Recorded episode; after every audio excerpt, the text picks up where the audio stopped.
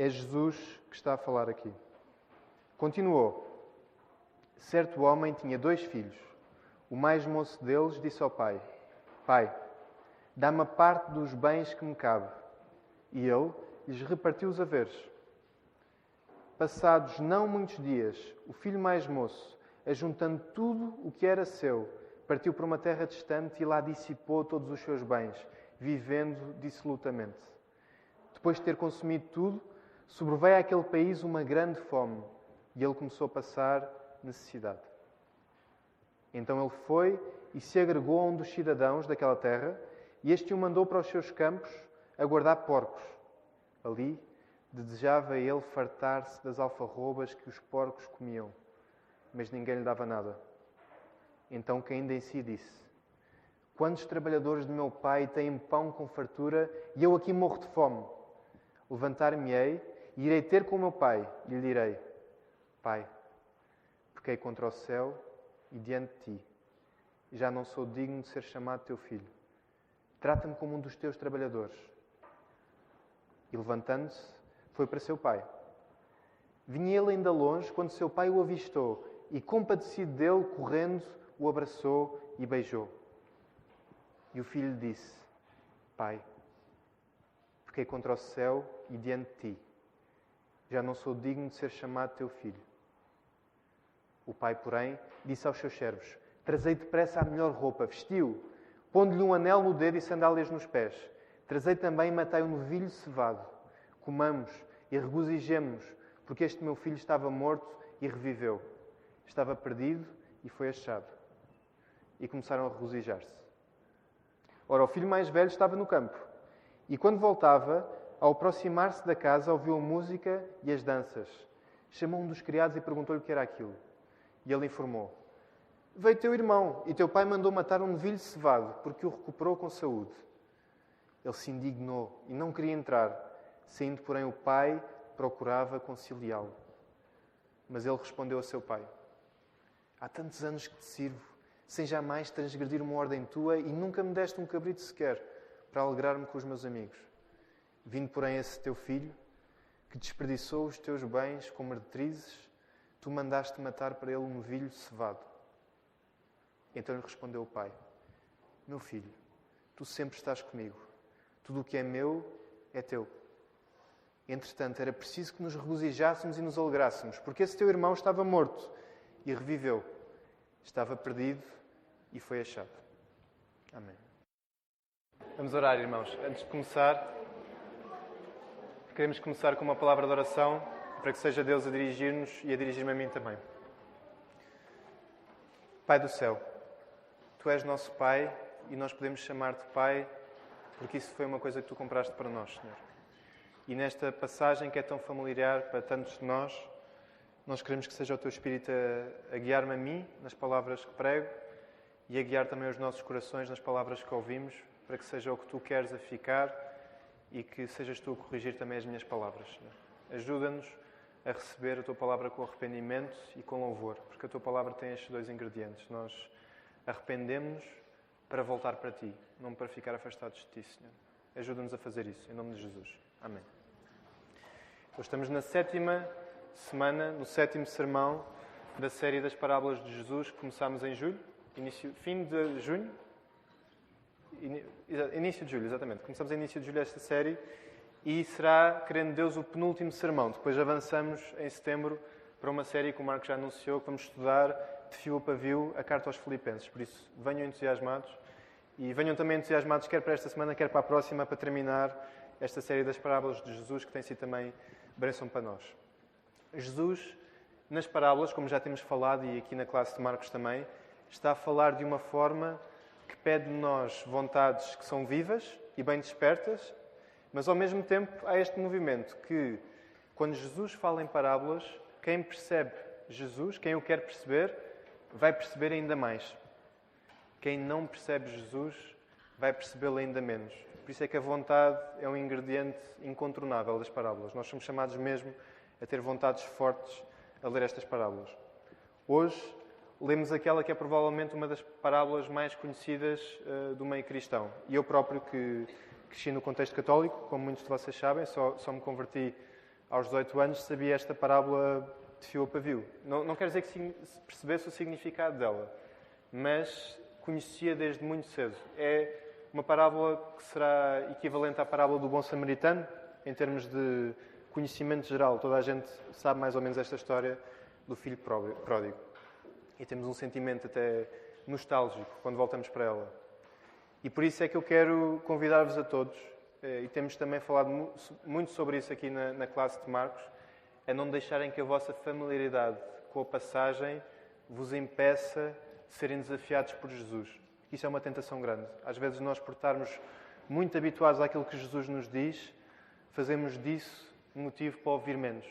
E deve ser motivo para ouvirmos mais. Quanto mais o conhecemos, quanto mais familiar ele é, mais ele nos devia chegar ao coração e desafiarmos. E às vezes é o contrário que acontece. Por isso, não deixem que a nostalgia e as, tudo aquilo que já aprenderam da passagem vos impeça de sentirem o, a picada de Jesus também nas palavras que está a dizer. E quero olhar, em primeiro lugar, para o lugar onde esta parábola se insere. E abram as vossas Bíblias, que vamos fazer aqui um exercício um bocadinho de escola dominical, de passar pelo capítulo 15 e perceber onde é que isto está inserido. Abram as vossas Bíblias em Lucas 15. Logo no início, lemos que Jesus está a receber um público pouco querido, que consiste em publicanos e pecadores. Curiosamente, já temos falado disso várias vezes, são sempre os maus que querem estar perto de Jesus. Devíamos também aprender com isto a, a, a não nos desmarcarmos tanto deste grupo dos maus. Os bons, por seu lado, murmuram contra este lindo espetáculo. Jesus recebe e come com os pecadores. Em resposta, Jesus propõe-lhes três parábolas, em que a terceira é esta que nós lemos hoje de manhã do Filho Pródigo. Mas antes há outras duas. Três parábolas em que fala sobre os maus que estavam perdidos e foram achados. E três parábolas que falam da reação que encontrar o que estava perdido exige. E vamos começar pela parábola da ovelha perdida, muito conhecida também, em que um pastor que tem um rebanho de cerca de 100 ovelhas deixa 99 para ir procurar aquela ovelha que perdeu. E faz uma festa, até se nós quisermos, eh, um bocadinho exagerada, parece-nos, quando encontra a ovelha que estava perdida. E avançamos daí, dos seres vivos, das ovelhas, para as coisas, para a parábola da dracma perdida. Uma mulher com 10 dracmas, ao descobrir que perdeu uma delas, o que seria equivalente a cerca de 10 dias de salário, não se conforta no facto de lhe restarem ainda nove, mas varre toda a casa e procura diligentemente a dracma que tinha sido perdida. Quando a encontra, chama também os amigos e vizinhos para se alegrarem com ela. E aqui, eu vou ser sincero, isto parece mesmo exagero. A ovelha, ok, um pastor, é a vida dele, mas aqui o dracma parece-nos de repente um bocadinho exagero. Mas pensem por dois segundos. Façam as contas para a possibilidade de vocês perderem 10% de todo o dinheiro que vocês têm. Façam as contas no vosso banco. Dividam por, por 10 eh, imaginem que perdem isso. Ou pensando nos 10 dias de salário, pensem que o vosso salário mensal é cortado mais ou menos a metade dos 22 dias úteis. É cortado a metade. É disto que se está a falar também. A mulher perdeu 10% do seu dinheiro. Total, não é o seu dinheiro eh, daquele mês. 50%? 50%? 10, não, é, eram 10 dracmas, perdeu uma. Não, 50% do período de trabalho, ok. Eu depois discuto com o Pedro Aguiar. Disciplina pastoral uh, no, no, fim desta semana. Não se corrige um pastor a pregar. Eu não sou pastor, por isso podes corrigir. Por isso está tudo ok. A alegria que tem que ser partilhada por causa de animais perdidos que foram achados. E a alegria tem que ser partilhada por causa de coisas perdidas que foram achadas. E na parábola que vamos debruçar-nos hoje, há alegria por causa de homens perdidos que foram achados. E nestas três parábolas, quase no exercício de revisão daquilo que temos vindo a afirmar, conseguimos encontrar aqueles dois movimentos que nós temos falado em todos os sermões. Parecem contraditórios, mas não são, são paradoxais e simultâneos. A soberania e iniciativa de Deus, a soberania e iniciativa está em Deus e a vontade humana. Eu quero olhar para estas duas primeiras parábolas para vocês verem isto também. A ovelha e a dracma não fizeram rigorosamente nada para serem encontradas. A dracma é um objeto sem vontade E espero não estar a ofender ninguém quando digo que as ovelhas não são propriamente o animal mais conhecido pela sua inteligência. Burro como uma ovelha, não sei se já ouviram a expressão. E vou-vos dar um caso prático. Em 2015, na Turquia, isto é real, um rebanho de cerca de 1500 ovelhas estava a pastar junto a um precipício. E há uma delas que decide saltar precipício abaixo. Morre, como é óbvio. As restantes 1500 saltaram precipício abaixo, perseguindo aquela ovelha que se tinha precipitado também. Morreram as primeiras 400, e a ovelha, como é um animal que é fofinho, as outras não morreram, só, algumas ficaram feridas, mas foram amortecidas pela queda. Mas isto para vos dizer, não é um animal com um QI monumental. É um animal bastante burro até. E não deixa de ser curioso que é o animal que o Senhor Jesus mais usa para nos descrever. São as ovelhas. Por isso, vamos dos dracmas, as dracmas, para as ovelhas, que já percebemos que não é um elogio, para perceber que se Deus não nos vier procurar, nós não o vamos procurar Ele em primeiro lugar. Não temos como. Aqui temos as duas primeiras parábolas que falam deste movimento, de Deus para as pessoas. Mas quando avançamos para a parábola do filho pródigo, que é onde vamos aterrar hoje, vemos o filho a procurar o seu pai. A vontade do filho em regressar é um ingrediente incontornável desta parábola. É uma vontade humilde e corajosa que admite o seu estado e pede socorro. Somos chamados a ter vontades vivas. Sabemos ainda assim que, sem a iniciativa de Deus, pensando no Espírito Santo, nunca teríamos vontades que nos, aproximava, que nos aproximassem dele em primeiro lugar. É fundamental afirmar isto. Ninguém vai a Deus sem que Deus primeiro não chame essa pessoa. Mas isso não é um fatalismo. Vemos isso na parábola do filho pródigo, mas deve ser um incentivo para que nós o procuremos com uma vontade mais viva. Percebemos que é Deus que está a capacitar essa própria vontade. Fechando esta parte do contexto, vamos debruçar-nos então na parábola do filho pródigo. E vamos dividir em dois grupos. Isto é o que eu trago não é novo. Eu estou a, a beber de muito material que tem sido feito ao longo dos anos e muito influenciado também por o pastor Tim Keller, que fez um livro inteiro à volta disto chamado The Prodigal God, o Deus Pródigo. Que ele sugere que o, título, o próprio título da parábola está logo errado, porque nós partimos a focar-nos no filho pródigo quando devíamos focar no Pai misericordioso. Eu vou tentar, à boleia do Tim Keller também, uh, explorar um bocadinho esta parábola. Du duas partes a primeira que trata o filho mais novo, do versículo 1, 11 ao 24, e do versículo 25 ao 32 vamos tratar o filho mais velho. Para explorar o primeiro grupo, a história do filho mais novo, quero fazer paralelos constantes com outra história da Bíblia e do Antigo Testamento. E aqui estou muito influenciado pela minha mulher e pelo grupo de mulheres em particular que estudou o livro de Ruth e fez um estudo original do livro de Ruth também. Muita boleia também de um livro que ajudou muito neste estudo, que era um livro do, do pastor de uma irmã nossa desta igreja, que é a irmã a Kelly, que é o pastor Emílio Garofalo Neto. Chama-se Redenção nos Campos do Senhor. É um livro sobre Ruth e é fantástico. Recomendo a qualquer pessoa. Acho que não podem comprar cá, têm que arranjar um, um dos movimentos dos nossos irmãos brasileiros de ir ao Brasil para, para o comprar, mas é fantástico. É, é um livro uh, extraordinário. Recomendo muito. E vou, vou à boleia desse livro tentar fazer alguns paralelos com a história do filho pródigo. No livro de Ruth, lemos a história de uma família que sofreu as consequências de procurar a alegria longe da terra prometida. Logo no início do livro, lemos acerca da decisão de Elimelech em levar a sua mulher e os seus filhos para Moab, para escapar à fome. E é interessante que o livro de Ruth nem nos diz que eles estavam a passar fome, como tem sido apontado. Diz simplesmente que a fome chegou a Belém, não diz que a família estava a passar dificuldades. Elimelech morre, em Moab já, e deixa Noemi e os seus dois filhos lá. Naturalmente, os filhos, os filhos seguem as pisadas dos pais e tomam para si duas mulheres moabitas chamadas Ruth e Orfa. Morrem os dois filhos e Noemi, fica com as suas duas noras numa terra estrangeira, passando a fome que temeu passar na sua própria terra.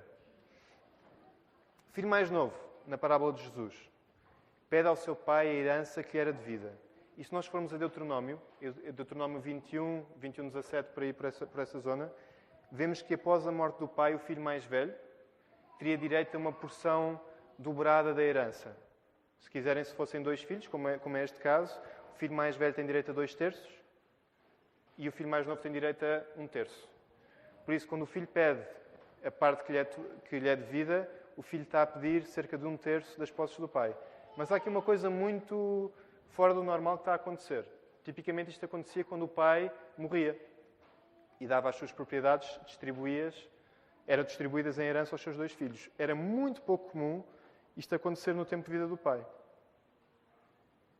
E quando vamos ver também uh, os estudos que têm sido feitos, vemos também que o pai, para contornar, alguns pais na, na época, para contornar esta lei da porção redobrada, podiam fintar mais ou menos o esquema e oferecer presentes aos filhos em tempo de vida. E aí eles não estavam bem cingidos nisso. Mas não é isso que se está a passar. O filho está a ir ter com o pai e está, se quiserem, exigir que ele lhe dê aquilo que só lhe era por direito quando o pai morresse. Um terço das suas propriedades. E devíamos, temos que pensar isto. Era um pedido tão fora do habitual como de grande custo para o seu pai. Pensem. Para poder dar a sua parte, para o pai poder dar esta parte ao filho, o pai teve provavelmente de vender a sua propriedade. Porque, caso contrário, ele não tinha como cortar um terço dela para o filho poder levar para o estrangeiro. E é naquela altura, naquela época, a propriedade das pessoas, e para o judeu, tinha muito a ver também com a sua identidade, os terrenos que o judeu tinha. Por isso era como se o filho tivesse a cortar parte da identidade do pai e a pedir que ele lhe desse. O filho, quando faz este pedido, nem sequer explica porque é que o está a fazer. Esta razão depois torna-se clara uh, quando estes bens possibilitam a sua partida. Isto depois torna-se evidente no resto da passagem. E queria só dizer mais uma coisa, que é, quando, um contexto aqui sobre esta questão da repartição, quando o pai dava a propriedade aos filhos em tempo de vida, que às vezes acontecia, imaginem que ele distribuía um terço ao, filho mais novo, como fez, e os outros dois terços ele tinha distribuído imediatamente ao filho mais velho. Tipicamente o que acontecia é que o filho mais velho ficava com a posse do terreno, com a gestão dele, mas não ficava com os benefícios desse terreno. Ou seja, durante o tempo de vida do pai, o pai conseguia, continuava a poder receber, na sua totalidade, os rendimentos que viessem do terreno. E nós vemos que não é isso que acontece, porque conseguimos ver na passagem que é claramente o pai, vemos eh, pela maneira como ele pede aos seus criados para, para matarem o bezerro, é claramente o pai que continua na gestão do seu terreno. Ou seja, o que aconteceu foi que o pai deu um terço ao filho mais novo e os outros dois terços ficaram com ele, não foram repartidos ao filho mais velho e ele continuava na gestão total disso. Neste momento, 100% das suas posses eram do filho mais velho e o filho mais novo foi com isto. Como ele, Meleque e Noemi partiram para uma terra estrangeira em busca de um bem eh, que não acreditavam que iam encontrar na sua própria terra, o filho mais novo faz isso. Ele procura, longe da sua terra, longe da sua casa, um bem que ele acha que não consegue encontrar lá. Como sucede com Noemi, o filho mais novo depara-se com uma grande desilusão em terra estrangeira. E depois do período de uma grande devassidão, como a Bíblia nos diz, em que ele consome tudo, e não da maneira mais uh, correta, podemos dizer assim, vem uma miséria ao país que dava a mão à sua miséria espiritual. Notem uma coisa: a miséria espiritual não apareceu quando apareceu a miséria física também. Ela apenas se tornou incontornável. Isto dá, dá, para fazer um sermão só aqui, mas muitas vezes com a nossa vida é assim também. Às vezes nós achamos que a miséria espiritual chegou à nossa vida quando um tempo de miséria física vem. E muitas vezes isso é só a forma que Deus está a usar para tornar isso evidente. Porque a miséria espiritual do filho, como vamos ver ao longo da, da passagem, já vinha de trás. Ela não começou quando a dificuldade começou, ela já existia. E connosco Quantas vezes também nós não escondemos a nossa própria miséria espiritual com um consumo desenfreado, com entretenimento, com trabalho, trabalho, trabalho. Na sua misericórdia e amor, ainda que nos custe muito, muitas vezes Deus faz com que a miséria da nossa vida material dê a mão à miséria da nossa vida espiritual. Deixem-me repetir esta frase. Na sua misericórdia e amor, ainda que nos possa custar muito, Deus muitas vezes faz com que a miséria da nossa vida material dê mão à miséria da nossa vida espiritual, para tornar isso evidente e para nos poder curar. Como vamos, ver, isso para o filho mais novo vai significar salvação, não vai significar sina. E o C.S. Lewis já escrevia acerca disto. Deus sussurra connosco nos nossos prazeres, mas berra, grita connosco nos nossos sofrimentos. E depois tem uma frase que eu adoro, que é: O sofrimento é o megafone de Deus. Adoro, percebam o que eu quero dizer. Eu, eu Assusta-me. É uma frase que me assusta, mas é uma frase que é muito real. De facto, quando nós sofremos, nós muitas vezes percebemos de uma maneira que não percebemos quando está tudo bem, quem Deus é, quem nós somos e onde Deus quer que nós estejamos. Vamos avançar. A fome do filho mais novo é tanta que ele deseja comer a comida dos porcos. E para um judeu, o porco, como vocês sabem, é um animal impuro, proibidíssimo para comer. Por isso, comer a comida que o porco está a comer não é assim o, o manjar que nós. Não, não são umas febras. Não, não, não, quer dizer, estamos a falar das alfarrobas, por isso não é o porco. Mas é mesmo é, o, o imundo dos imundos. É o que o filho está a desejar comer. Como pregou o pastor Tiago há uns tempos atrás. Quando o filho teve fome, ele desejou comer as alfarrobas dos, as alfarrobas dos porcos. Mas quando ele estava esfomeado, ele voltou para a casa do pai. E é interessante. Se num primeiro momento parece que é a fome que o faz voltar a casa, quando continuamos a ler, percebemos que é algo ainda mais importante que está em jogo. Ele diz: Pecai, Pai, pequei contra o céu e diante de ti. E percebemos com isto que há uma convicção que vai além da sua miséria física. Há uma noção da sua miséria espiritual também. Não foi só a gasolina do carro roubado que acabou e ele saiu do carro porque não tinha hipótese, porque o carro empanou. Foi mesmo uma convicção do seu pecado e quem foi ofendido em primeiro lugar nem sequer foi o Pai. Foi Deus que está nos céus. Há arrependimento. E fazendo o paralelo com o livro de Ruth, como o filho arrependido voltou à casa do seu pai, Noemi voltou também à terra prometida, inesperadamente, seguida pela mulher moabita, pela sua nora, viúva Ruth. Voltamos ao filho pródigo, já vamos voltar a Ruth. Arrependido, este filho pródigo voltou. E a palavra dá-nos detalhes sobre o que passou pela cabeça dele neste movimento para voltar. Do discurso que preparava para o seu pai. Apesar de não dizer, a parábola deixa-nos supor que o filho imaginava uma reação pouco calorosa do pai, que o trataria não como filho, mas como um dos seus trabalhadores. Isso era a esperança dele, se quiserem. Ele queria ser tratado como um dos trabalhadores. Conseguimos imaginar também Noemi a voltar arrependida para a terra prometida, a antecipar o alvo de gozo e escárnio que seria quando voltasse para a terra, ainda por cima a voltar com uma mulher moabita, que era um povo que, se vocês forem ler o contexto, tinha um péssimo historial com Israel. Quando o filho mais novo se aproxima e o pai o vê ao longe, a reação, ainda que familiar para nós, não era de forma nenhuma a que era esperada. Uma corrida, e aqui a corrida, eh, normalmente os judeus usavam vestes longas, por isso o pai para correr provavelmente teria que levantar as suas vestes, que era considerado tremendamente desonroso para um pai de família daquela, daquela época. Era mesmo um ato, se quiserem, de humilhação que o pai estava a fazer ao ir a correr ter com ele. Abraços, beijos, alegria exuberante, como já foi pregado muitas vezes nesta igreja, pela reação do filho mais novo, percebemos que, como ele, somos muito lentos a perceber a bondade de Deus. O nosso problema não é acharmos que Deus é bom demais. O nosso problema é não percebermos que Deus é ainda melhor do que achamos que Ele é. E por isso, de acordo com esta teoria que ele tem, que nós também temos, continuamos a desconversar e a tentar chamar Deus à razão. O filho mais novo, depois de ser abraçado e beijado pelo pai, ele já tinha sido abraçado, ele já tinha beijado, o pai já tinha beijado o filho, ele já tinha dado aquela corrida humilhante até ao filho, ele continuou a estar convencido que o pai só estava a ter aquele comportamento estranho por ignorância. O filho achava que o pai só estava a fazer tudo aquilo que, ele, que, que estava a fazer, ou porque estava esquecido, ou porque estava ignorante acerca do que tinha acontecido.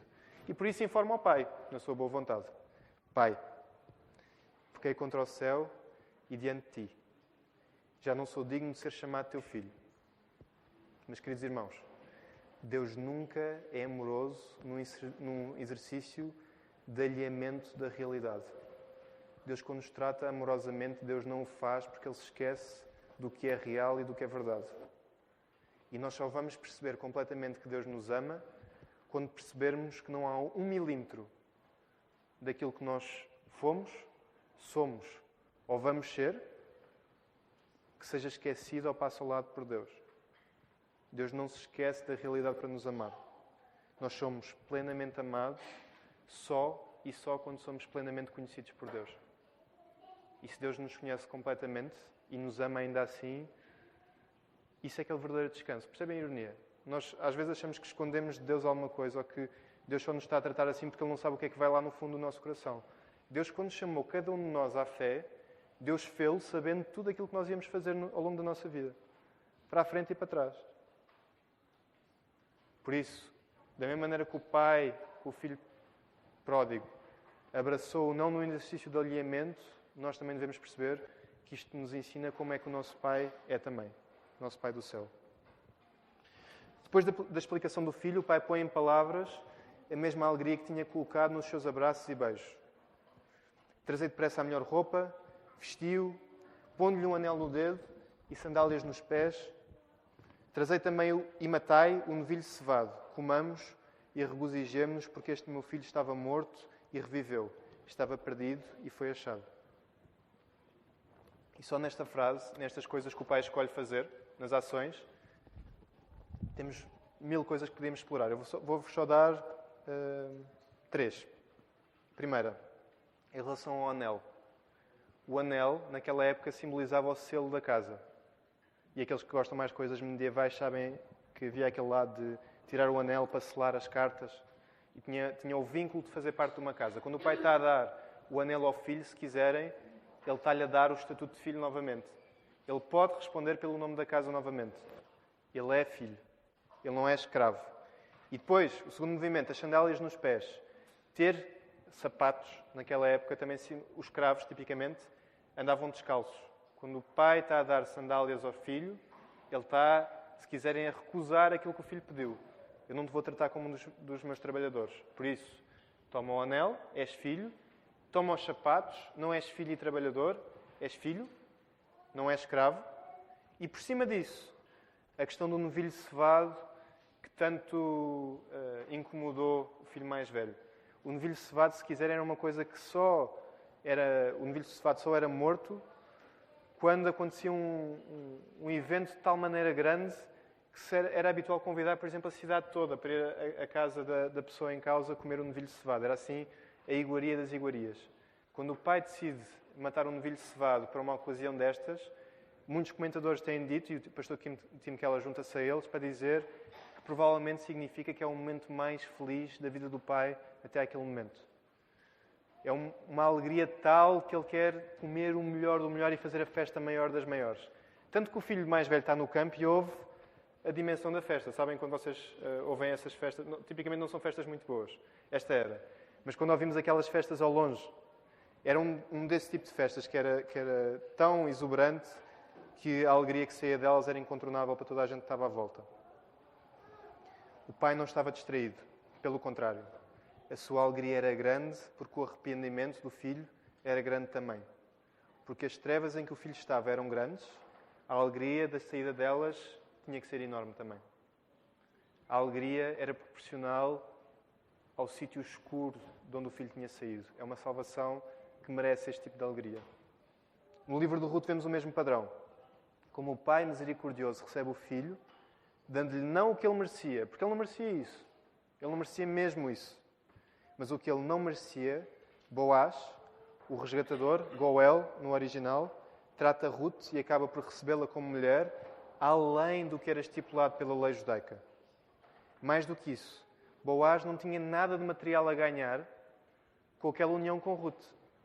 E aqui um contexto rápido. O que estava em causa, quando Boaz se une a Ruth, sendo o resgatador, é ele basicamente continuar o nome de Elimelech, abdicar do seu para uh, dar uma descendência àquela família.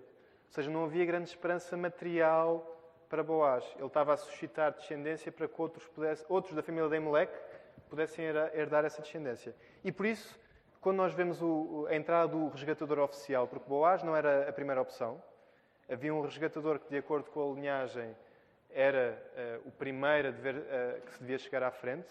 Quando Boaz vai ter com este resgatador, ele não está interessado. Ele começa a perceber o que está em jogo e começa a perceber que não tem nada a ganhar com isso e por isso rapidamente sai fora. E Boaz entra depois de, haver essa recusa. Ele, este resgatador, se quiserem, estava com medo que o nome dele não fosse perpetuado pelas gerações. E é irónico. O nome de Boaz, três mil anos depois, continua a ser o nome que nós lemos na Bíblia, o exemplo, está na linhagem de Jesus. E o outro resgatador, nós nem sabemos o nome dele. Nem sequer consta na Bíblia. Faz lembrar a parábola de Lázaro e do, e do rico, anónimo. Nem sequer sabemos quem foi.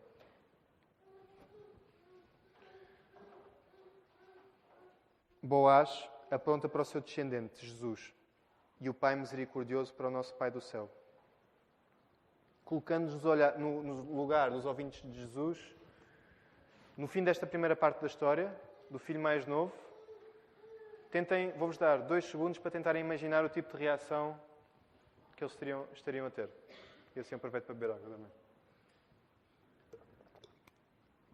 Não sei quanto a vocês, mas eu tenho a tendência para achar que, como o pastor Tim Keller diz, assim uma lágrima começa a escorrer pelo canto do olho, uma grande comoção, que história tão bonita, que que arrependimento tão bonito, que Pai tão, tão misericordioso. Mas vocês tiverem em conta o contexto do que se está a passar, lembrem-se das duas parábolas que vieram antes.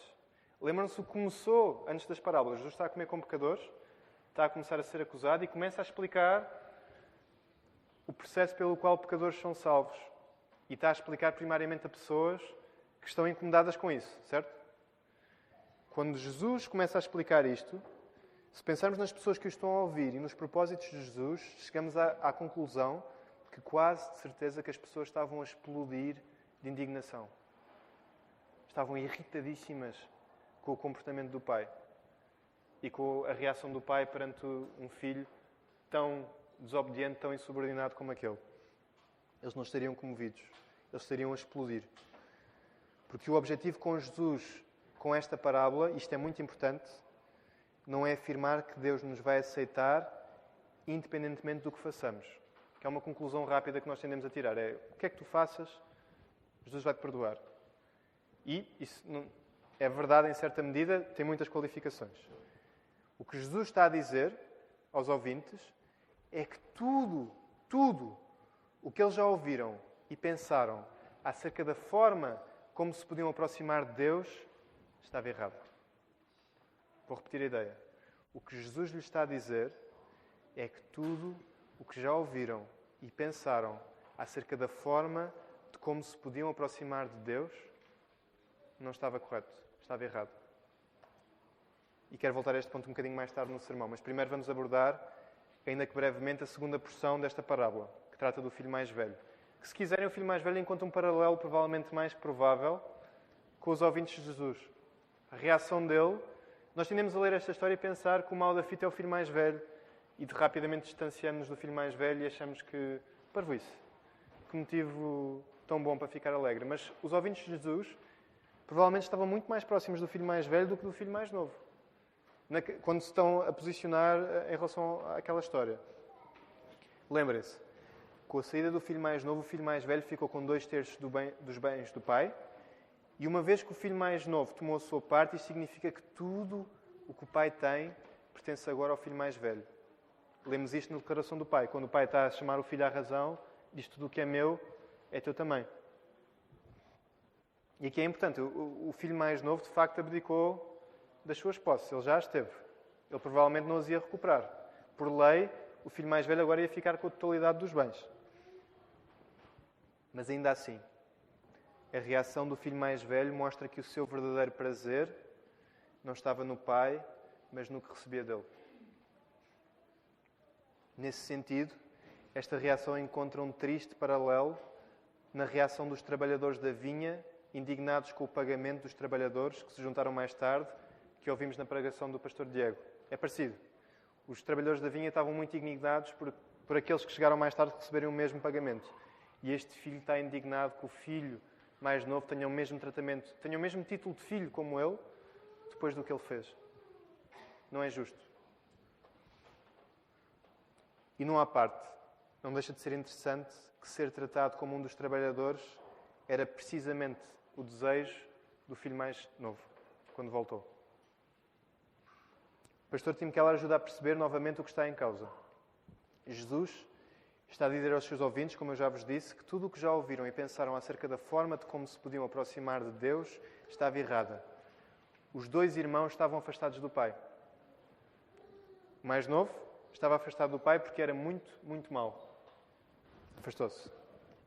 Pediu os bens de forma pouco amorosa e usou todos os bens de forma imprudente. Buscou em meretrizes o amor que devia ter buscado no seu próprio pai. Mas o filho mais velho, queridos irmãos, estava afastado do pai porque era muito, muito bom. Isto é muito importante para nós hoje em dia. Obedecer sempre ao pai e fazer tudo certo foi motivo para a indignação do filho mais velho. O filho mais novo estava de volta, aquele que era provavelmente o dia mais feliz da vida do pai, e o filho mais velho só conseguia pensar na sua propriedade a ser reduzida. Um novilho cevado, a festa. O pai provavelmente estava a investir para dar aquela festa. E o filho mais velho só conseguia pensar nisso. E o que é interessante é que a parábola conta-nos o que aconteceu ao filho mais novo, conta-nos do seu arrependimento, conta-nos da sua restituição, mas não nos conta do filho mais velho. Isso é intencional da parte de Jesus. Jesus, para os seus ouvintes, deixa essa pergunta no ar. Deixa que isso fique à avaliação de cada um, porque de facto a parábola não nos diz que o filho mais velho se arrependeu. O que nos mostra que isto é um perigo grande. A nossa maldade afasta-nos de Deus, sem dúvida nenhuma. Isto não é uma desculpa para praticar o mal. E se acham que é, vão ler o livro de Romanos e vão perceber que não é de todo. Mas a nossa bondade também nos afasta de Deus. Bondade aqui estou a qualificar com sermos bons aos nossos olhos. Os nossos conceitos de bondade. Não é bom como Deus nos chama a ser bons. Quero acrescentar um ponto. Isto, eh, vocês podem ver aqui até que eu acrescentei isto a caneta na, ontem, quando estava a rever o sermão. Mas foi um ponto que surgiu de boas conversas que tive esta semana. E quero trazer para vocês. Muitas vezes quem cresceu na igreja não saiu, não saiu dela, ou seja, nasceu e cresceu na igreja, os filhos mais velhos, sentem alguma frustração ou até superioridade moral em relação aos que vêm de fora, ou àqueles que saíram da igreja e depois voltaram. Queriam ter experimentado mais, ou se veem que estes agora têm direito a tudo o que eles também têm, sentem um, alguma indignação ou frustração de se ele fez aquilo e está aqui agora também, se calhar tinha gozado mais a minha infância, minha adolescência, minha vida de adulto se eu tivesse feito também aquilo. Isto só acontece quando não percebemos que, em certa medida, todos nós somos o filho mais novo. Todos. Somos o filho mais novo também. Ninguém nasce junto ao Pai. Nenhum dos que está aqui nesta igreja que tem fé em Jesus, nasceu filho de Deus. Foi um direito que foi comprado para vocês por Jesus. Foi um direito que o Pai percorreu essa distância por vocês, como fez com o filho mais novo. Os vossos pecados tiveram de facto de ser perdoados, não foi por vocês crescerem na igreja que não tinham pecados. E vocês tiveram que ser restituídos a uma comunhão que não era a vossa. Vocês tiveram que ser adotados. Ninguém que está aqui esta manhã é filho natural de Deus. Somos todos filhos por adoção. Todos. E nesse sentido somos todos o filho mais novo. Todos fomos recebidos de forma imerecida e exuberante, como filhos. Isto era uma parte, mas só para que eu, vou fazer os meus pontos principais no filho mais velho, mas temos que nos lembrar que, em certa medida, nós somos todos o filho mais novo também. Nós somos os dois, infelizmente. Primeiro ponto da aplicação. Não deixes que a tua maldade te afaste do Pai. Como o filho mais novo, procuramos continuamente o nosso prazer longe das promessas de Deus. Quantas vezes, por não querermos comer o prato que Deus nos deu, acabamos a comer a comida dos porcos? Eu aqui quero ser cuidadoso e intencionalmente não quero dar exemplos. Isso deve sintam que eu estou a passar a mesma bola para vocês. Quer que seja o Espírito Santo a aplicar na vida de cada um. Como é que isto se traduz na vossa vida? Quero deixar que o Espírito Santo faça o seu trabalho e convença cada uma das áreas na vossa vida onde já comeram ou estão a comer a comida dos porcos, as alfarrobas, porque estão a rejeitar o prato que Deus serviu. Eu não vou dar exemplos, intencionalmente, porque podia ser um exercício um bocado feio. Eu não gostava que desse exemplos da minha vida, porque tenho áreas assim. Mas em que áreas é que vocês estão a comer alfarrobas, ou já comeram, porque estão a recusar o prato que Deus vos deu? Que estão em Moab, pensando na história de Ruth, quando podiam estar na terra prometida.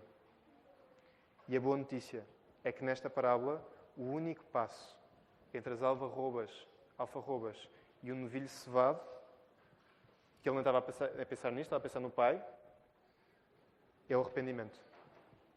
O pai não obrigou o filho a estar junto aos porcos, nem o mandou de volta para as alfarrobas quando o filho veio. O pai não o sentenciou a manter-se lá por ter ido para lá em primeiro lugar. Nós podemos voltar a Deus. Nós podemos pedir isso a Deus. Mas, queridos irmãos, eu quero fazer um segundo aviso e é o segundo ponto desta aplicação. Segundo e último. Não deixes que a tua bondade te afaste do Pai. É um perigo grande e um perigo real para a nossa igreja em particular. E há, aqui, se calhar vou dar uma volta, mas concentrem-se agora, fiquem comigo. Ontem eu estava. Eh, eu normalmente tenho o hábito de pregar para a minha mulher primeiro em casa para avaliar as caras que ela faz e perceber quais é que são os pontos que são confusos e não são. E ela neste aqui, ela começou a olhar assim para mim, mas depois no fim percebeu. Por isso, aguentem comigo que eu não risquei isto porque acho que, que a assumo aqui. Há uma forma terrível de tratar Deus como quem trata uma entidade patronal. O que é que eu quero dizer com isto? Primeiro de tudo, não me interpretem mal. Deus é a entidade patronal das entidades patronais. A régua última pela qual todo o trabalho se deve medir e o melhor chefe dos chefes. Isso é indiscutível. Mas há um perigo.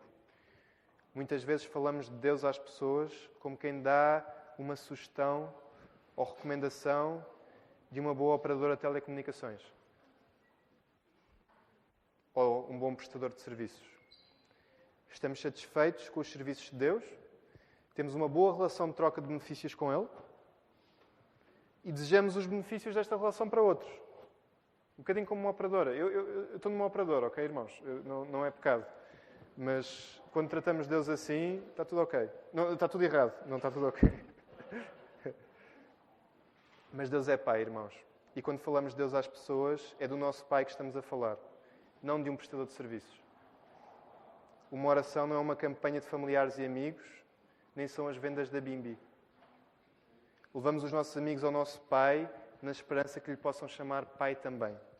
E o que é que isto tem a ver com a afirmação que eu comecei por fazer? De não deixes que a tua bondade te afaste do Pai. Tem a ver no sentido em que isto só acontece quando achamos que a nossa relação com Deus é transacional. Eu dou, Deus dá-me coisas em troca. Eu fiz, Deus deu-me coisas em troca. Eu mereço, Deus dá-me coisas. E coisas aqui podem não ser coisas materiais. Pode ser um bom casamento, pode ser conforto, pode ser reconhecimento, pode ser saúde. Todas elas colocam a nossa bondade como um elemento decisivo da, educação, da, da equação.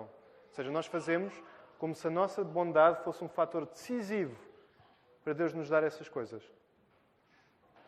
E colocam as coisas como o resultado final desta equação. É as duas coisas. Nós pensamos que a nossa bondade foi o que fez Deus nos dar estas coisas. E não me interpretem mal.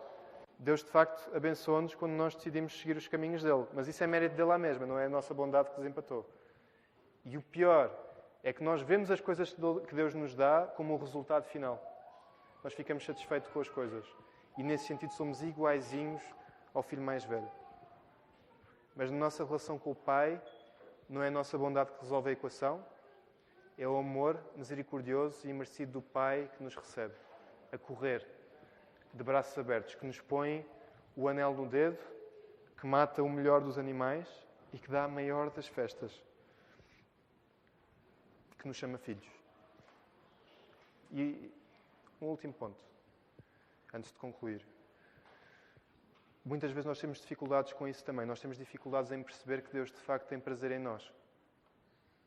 Nós, quando ouvimos as promessas de Deus, ouvimos a forma como Deus trata os seus filhos, nós temos dificuldade em perceber que de facto Deus pode pensar em nós como filhos e ter prazer em nós, num prazer maior até que nós temos pelos nossos filhos. É difícil para nós perceber isso, mas de facto é isso que a palavra nos diz. Quando vocês veem a reação do pai quando o filho mais novo volta, nós podemos e devemos fazer um paralelo para Deus.